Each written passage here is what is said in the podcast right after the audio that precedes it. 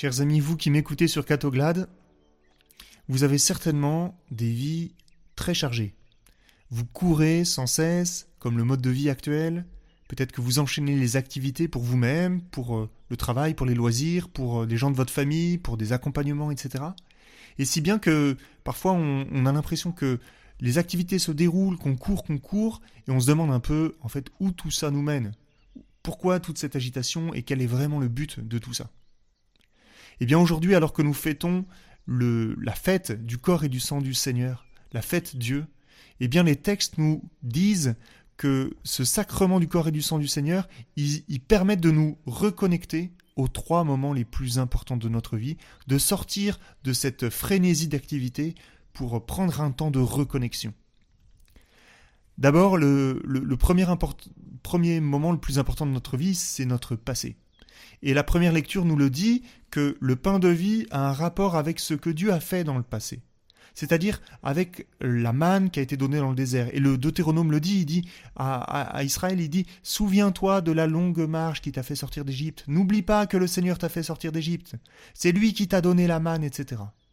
Et donc à chaque fois qu'on célèbre le corps et le sang du Seigneur, en fait, on fait comme le demande le Deutéronome, c'est-à-dire qu'on fait mémoire, on se souvient de notre passé, de la semaine qui s'est écoulée, de ce qui a précédé cette messe, et on se rappelle de la façon dont Dieu nous a accompagnés, de la façon dont il nous a fait sortir de l'esclavage, de sa, la façon dont il nous a aidés à avoir la victoire sur le mal, etc. On, on, on se souvient de la façon dont il nous a montré notre amour. Bref, on se reconnecte à notre passé pour y voir la présence de Dieu et son amour à nos côtés.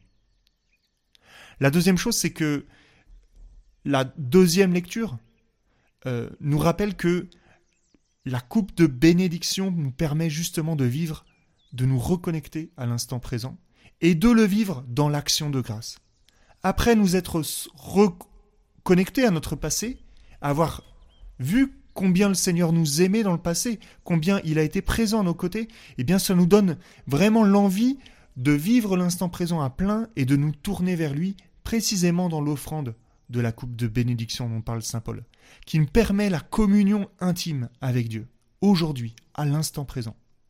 Et vous voyez que nous offrons le pain et le vin sur l'autel, et que ce pain et ce vin, ils sont le signe de notre vie, de notre travail, de nos efforts, de notre amour pour Dieu. C'est un amour qui est bien petit, vous verrez, par rapport à, à l'immensité de qui est Dieu.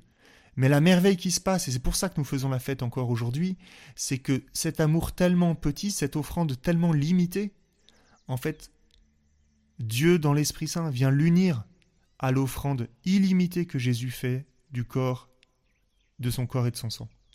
C'est-à-dire que notre petite offrande vient être unie à l'offrande parfaite que Jésus fait, c'est-à-dire l'offrande illimitée de sa vie.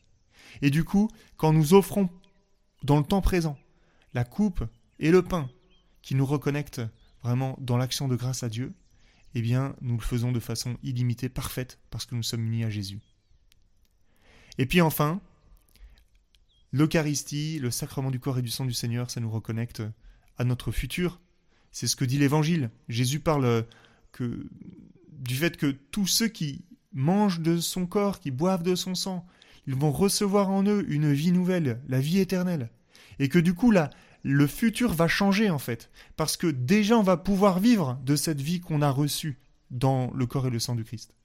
Et du coup, nous, nous, percevons à nouveau qu'à chaque messe, nous recevons la force pour vivre le futur, la semaine qui va, qui va s'ouvrir, pour y trouver de la force pour la patience, de la force pour la persévérance, de la force pour pardonner, pour écouter, pour chercher Dieu, pour être fidèle à la prière, pour avoir un, un regard d'intention aux autres, pour y trouver la joie et ainsi de suite. Que le Seigneur vient nous donner une sorte de réservoir de vie, de sa vie éternelle, pour pouvoir vivre et rayonner de cette vie éternelle dans la, le futur qui s'annonce et en particulier dans la semaine qui s'annonce après la messe. Vous voyez que cette messe, du coup, nous permet de nous reconnecter aussi à notre futur. Et du coup, ce que les trois textes de ce dimanche nous disent, eh bien, vous l'aurez sans doute reconnu, cela correspond aussi à l'ordre de la liturgie de la messe. C'est-à-dire qu'au début de la messe, on a le pardon et les écoute de la liturgie de la parole, où on fait mémoire de la façon dont le Seigneur a été présent dans notre histoire et dans l'histoire du peuple d'Israël. Ensuite, on a le temps de l'Eucharistie, la consécration, où dans le présent, nous, nous offrons en action de grâce à Dieu sur l'autel. Et enfin, le temps de la communion et de l'envoi, où nous célébrons, où le Seigneur nous donne la force pour le futur, pour vivre notre vie chrétienne dans ce qui suivra la messe. Voilà, un temps de reconnexion au passé, au présent et au futur, qui est vraiment une chance que le Seigneur nous donne et qui est plus que jamais nécessaire et bénéfique à notre équilibre humain et spirituel, en particulier dans le contexte de, nos vies tellement chamboulées que nous vivons tous.